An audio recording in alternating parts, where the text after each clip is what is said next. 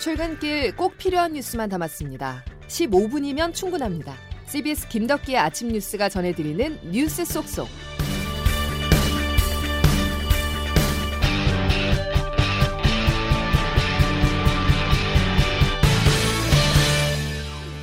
여러분 안녕하십니까. 1월 7일 김덕기 아침 뉴스입니다.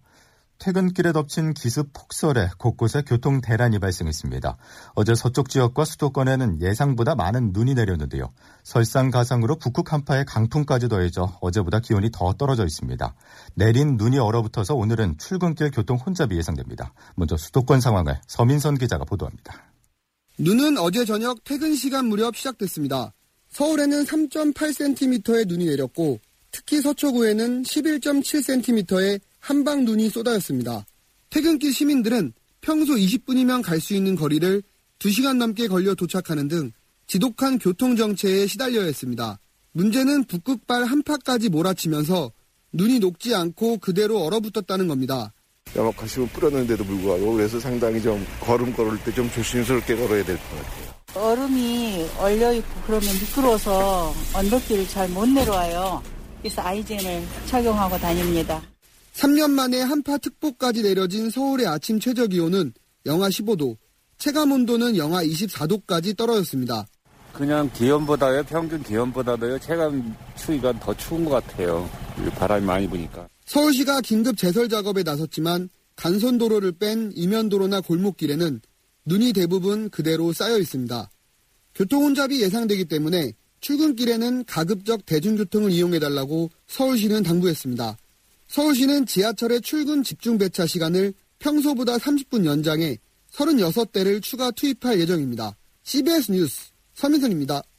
행정안전부는 오늘 오전 3시를 기해서 대설 위기 경보를 주의에서 경계로 중앙재난안전대책본부는 비상대응 수위를 1단계에서 2단계로 각각 격상했습니다. 이는 광주와 전북, 세종, 충남, 전남 등 5개 시도에 대설 경보가 발효된 데 따른 조치인데요. 눈이 많이 내렸고 내릴 전북 연결하겠습니다. 송승민 기자입니다. 지난 연말에 이어 불과 일주일 만에 폭설이 내린 전북 지역은 출근길이 시작되자 곳곳에서 정체 현상이 나타나고 있습니다. 현재 김제, 순창, 임실, 정읍 등 7개 지역에 폭설 경보가 내렸으며 전주 등 나머지 지역에 폭설 주의보가 발효 중입니다. 어젯밤부터 내린 눈은 김제 18.1cm를 최고로 순창 16.5, 전주 11.8, 익산 9.6cm의 적설량을 보이고 있습니다. 10cm 이상 내린 눈에 차량들은 비상등을 켜고 거북이 걸음을 하고 있으며 도로가 얼면서 크고 작은 사고도 발생했습니다. 오늘 새벽 4시 10분쯤 순천 완주 고속도로 하행선 용암터널 인근을 달리던 화물차가 미끄러져 싣고 있던 석고보드가 바닥에 떨어지면서 약 2km 구간이 2시간가량 정체를 빚었습니다. 지자체는 밤새 제설 작업을 실시했으나 쉬지 않고 내린 폭설에 도로는 다시 흰 눈에 뒤덮였습니다. 벌써 많은 눈이 내렸지만 눈은 서해안 지역을 중심으로 내일 모레인 9일까지 5에서 20cm, 많은 곳은 30cm가량 더 내린 뒤에야 그치겠습니다. 폭설과 함께 매서운 한파까지 겹친 가운데 내일 아침 추위는 절정에 이를 전망입니다. CBS 뉴스 송승민입니다. 제주에 사상 처음으로 한파 경보가 내려질 만큼 이번 추위의 기세가 무섭습니다. 어제보다 오늘 그리고 내일이 더 추울 거란 소식인데요. 기상청 연결해서 자세한 날씨 알아보겠습니다. 김수진 기상 리포터. 네, 기상청입니다. 예, 오늘 최강 한파의 기세 어떻습니까? 네, 북극발 영하 50도 안팎의 강한 한기가 내려오면서 오늘 아침 이번 겨울 들어 가장 추운 날씨를 보이고 있습니다. 현재 서울을 비롯한 중부와 전북 동부, 경북 중북부 지역에 이어서 제주 산간에도 사상 처음으로 한파 경보가 발효됐고요. 그밖에 충남 서해안과 호남, 경북 남부와 경남 북서부 지역에도 한파주의보가 내려진 가운데 오늘 아침 중부지방을 중심으로 기온이 영하 15도 아래로 떨어지고 체감 기온이 영하 20도 안팎까지 떨어져 있는 곳이 많습니다. 오늘 한낮 기온도 서울 원주 영하 11도, 청주 영하 10도, 광주 대구 영하 6도의 분포로 올겨울 들어 가장 춥겠고요. 특히 내일 아침에는 철원이 영하 25도, 서울도 영하 17도까지 떨어지는 등 이번 한파가 최고 절정에 달하겠습니다.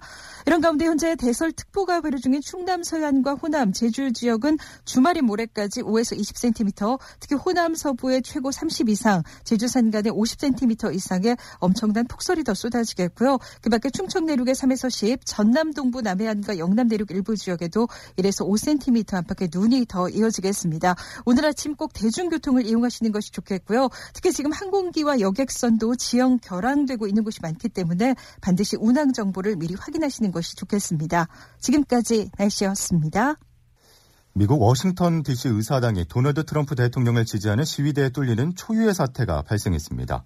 조 바이든 대통령 당선인의 대선 승리 최종 확정을 위한 상하원 회의는 전격 중단됐습니다. 자세한 소식 워싱턴에서 권민철 특파원입니다. 미국 대선 마지막 절차인 의회 추인식. 상원 의장을 겸하는 트럼프 측은 펜스 부통령마저 투표 결과를 거부할 권한이 없다고 선언한 지 1시간 뒤 의회 주변에 대기 중이던 트럼프 지지자들 수천 명이 바리케이드를 넘고 이사당에 진입합니다. 상황 중계 중이던 CNN 방송대입니다 올해 취재했지만 처음 보는 광경입니다. 의사당 내 무장 시위대를 보리라곤 상상 못했습니다. 급기야 창문을 깨부수고 건물 내로 진입하는 시위대. 경비대가 곳곳에서 막아보려지만 중과부적입니다. 추인식이 진행 중이던 본회의는 정회되고 의원들 소개 명령도 내려졌습니다. 경비들은 안에서 집기류로 출입문을 막고 권총으로 경계해 봤지만 시위대는 참관석을 통해 진입해 의장석까지 점거했습니다. 이 과정에서 여성 한 명이 총을 맞고 중태에 빠지기도 했습니다. 상황이 험악해지자 워싱턴 인근 버지니아, 메릴랜드주 방위군까지 투입됐습니다. 워싱턴 시장은 저녁 6시를 위해 통행 금지를 발동했습니다. 미국 언론은 오늘 의사당 점거 사태를 트럼프 대통령이 사주했다고 했습니다. 임기 2주를 남기지 않은 현직 대통령이 무혈, 쿠데타를 강행하고 있다고 비판했습니다. 워싱턴에서 CBS 뉴스 권민철입니다. 이런 가운데 미국 조지아주 연방 상원의원 결선 투표 결과 두 개 선거구 모두 민주당 후보가 공화당 소속 현역 의원들을 꺾고 승리했습니다. 민주당이 백악관과 하원에 이어서 상원까지 장악을 하는 이른바 트리플 크라운을 달성하면서 향후 바이든 행정부의 국정 운영에도 큰 힘이 실릴 것이라는 전망이 나오고 있습니다. 코로나19 소식으로 이어가겠습니다. 신규 확진자가 이틀 연속으로 1000명 아래를 기록했습니다. 확산세가 조금씩 누그러지는 양상인데요. 하지만 재확산의 불씨를 키울 위험 요인은 여전하다는 분석입니다. 정석호 기자의 보도입니다. 사회적 거리두기 2.5단계가 시행된 지 약 한 달쯤 지나자 신규 확진자가 점차 감소하고 있습니다. 최근 한 주간 국내 발생 환자 수가 800명대로 낮아지면서 정점을 찍었던 3차 유행이 완만하게 감소하는 상황입니다. 중앙사고수습본부 윤태호 방역총괄 반장입니다. 국민들께서 참여해주고 계신 거리두기를 통해 느리지만 효과가 나타나고 있습니다. 특히 수도권 주민의 휴대전화 이동량이 거리두기 격상 이후 계속 감소한다는 점이 고무적입니다. 지난 주말 수도권 이동량은 직전 주말 대비 5%가량 줄었고 거리두기 1.5단계였던 지난해 11월에 비하면 40% 가까이 감소했습니다. 병상이 지속적으로 확충되면서 전국의 병상도 여력이 있는 상황입니다. 그러나 정부는 현재 지역사회 곳곳에 잠복 감염이 퍼져 있고 요양원이나 구치소 등에서 집단 감염이 이어지고 있어 다시 확진자가 폭증할 수 있다고 보고 있습니다. 또한 겨울철에 바이러스 생존력이 올라가고 해외에서 유입된 변이 바이러스가 퍼질 수 있다는 점도 위험 요소입니다. CBS 뉴스 정석호입니다. 태권도장은 되고 헬스장은 안 된다. 실내 체육 업종에 대한 거리두기 지침을 놓고 헬스장이 오픈 시위에 나서는 등 형평성 논란이 제기되자 정세균 국무총리가 방역 지침 재검토를 지시했습니다. 정 총리의 말 들어보시죠. 정부가 고심 끝에 정한 기준이지만 현장에서 받아들여지지 못한다면 보완해야 할 것입니다. 기준 자체보다는 이행과 실천이 중요하기 때문입니다. 하지만 여론에 떠밀려서 방역 지침이 후퇴될 경우 완만한 감소세를 보이기 시작한 코로나 신규 확진자 수가 다시 급증할 수도 있다는 우려가 나오고 있어 정부의 고민이 깊어지고 있습니다. 어제부터 3차 재난지원금 신청이 시작됐습니다. 다음 주 월요일부터 지급이 될 예정인데요. 정부가 이처럼 3차 재난지원금 지급을 준비하는 사이 여당에서는 벌써 4차 재난지원금 이야기가 나오고 있습니다. 야당은 4월 재보궐선거를 앞둔 포퓰리즘 정치라면서 강하게 반발했습니다. 취재 김기용 기자입니다. 민주당이 또다시 전국민 재난지원금 카드를 꺼내들었습니다.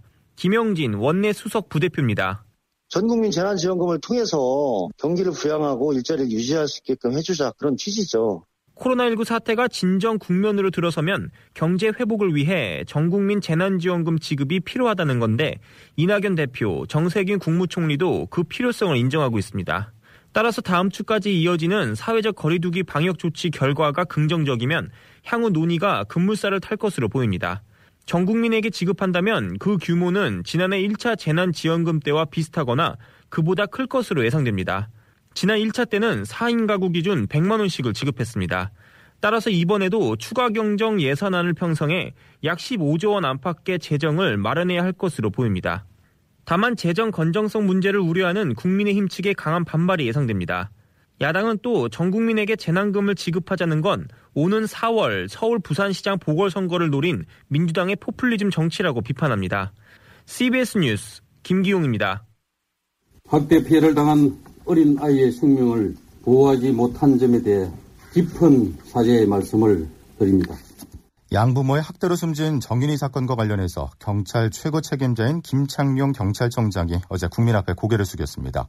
그러면서 초동대처에 미흡했다는 지적을 받고 있는 양천 경찰서장을 대기 발령 조치하면서 재발 방지 대책을 약속했는데요. 그런데 경찰은 이미 7년 전에도 학대 신고가 세 차례 접수되면 구속 수사한다는 대책을 발표했었습니다. 관련 내용 박하연 기자가 취재했습니다. 지난 2013년 경북 칠곡과 울산 울주에서 잇따라 아동학대 사건이 발생했습니다. 국민적 공분이 일자 이듬해 4월 경찰은 신고가 3번 접수되면 가해자를 구속수사하는 등의 아동학대 근절 대책을 발표했습니다. 정인양 사건을 예방할 수도 있었던 이른바 삼진아웃 제도인데 결국 입법은 무산됐습니다. 여론에 관심이 쏠릴 때는 정부와 정치권이 경쟁적으로 대책을 쏟아내지만 실제 입법으로 이어지는 경우는 드뭅니다. 이번에도 정인양 사건이 여론의 주목을 받자 부랴부랴 온갖 대책이 제시되고 있습니다. 상지대 사회복지학과 박명숙 교수입니다. 법은 굉장히 많지만 그 법이 현장에서 작동할 수 있는가에 관한 문제를 고민을 해야 되잖아요. 성급하게 법을 만들면서 실제 시행되는지에 대한 고민이 없는 거예요. 여론 잠재우기식 무더기 입법은 현장 혼란만 가중한다면서 전문 인력을 확보하는 것이 최우선 과제라고 제언했습니다. CBS 뉴스 박하연입니다. 코스피가 사상 처음으로 장중한 때 3천선에 돌파했습니다. 일부에서는 너무 뜨겁고 너무 빠른 증시에 대해서 경고를 보내고 있는데요. 앞으로의 전망 임진수 기자가 취재했습니다. 코스피가 어제 사상 처음으로 꿈의 지수라 불리는 3천선을 돌파했습니다. 코스피 지수는 어제 장 시작과 동시에 가볍게 3천선을 넘어섰습니다. 전 거래일보다 0.75% 하락한 2968.21로 장을 마감하기는 했지만 지수 3천선 회복과 안착은 시간 문제로 보입니다. 지난 2007년 7월 지수 2천선 돌파 이후 13년 5개월여 만에 이룬 성과입니다. 코스피 지수는 코로나19라는 초유의 감염병 대유행 사태가 터지며 지난해 3월 1,400대 중반까지 급락했습니다. 하지만 이후 V자 반등에 성공해 불과 9개월여 만에 당시 최저점의 2배가 넘게 상승하며 한국 증시의 새 역사를 쓰고 있는 중입니다. 이 과정에서 개인 투자자, 소위 동학개미는 지난해 한 해에만 코스피 코스닥 시장에서 64조 원 가까이 순매수하며 지수 상승을 이끌었습니다. 다만 지금의 기업 실적과 주가 간 괴리 그리고 19조 원을 넘어선 대출을 이용한 투자는 추가 주가 상승에 걸림돌이 될 것으로 보입니다. CBS 뉴스 임진수입니다. 오늘은 조심 또 조심입니다. 최강 한파 속에 눈이 내려서 얼어붙은 곳이 많습니다. 특히 이면도로를 지날 때는 낙상을 입지 않도록 주의하시고요. 어, 앞으로 충청과 호남, 제주에는 모레까지, 영남 서부 내륙은 내일까지 눈이 더 내리겠습니다. 추가 피해가 일어나지 않도록 단단히 대비해 주시기 바랍니다. 내일 이번 추위에 절정이 지난다면 기온이 조금씩 오르겠지만 주말까지도 중부지방은 영하 10도 안팎의 한파가 이어지겠습니다. 목요일 김덕기 아침 뉴스는 여기까지입니다. 내일 다시 뵙죠. 고맙습니다.